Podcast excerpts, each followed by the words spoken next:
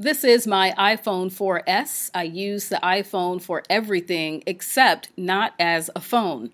It doesn't seem to hold a charge long enough for me, and also, unfortunately, I dropped it, and as a result of dropping it, some of the functions are not functioning.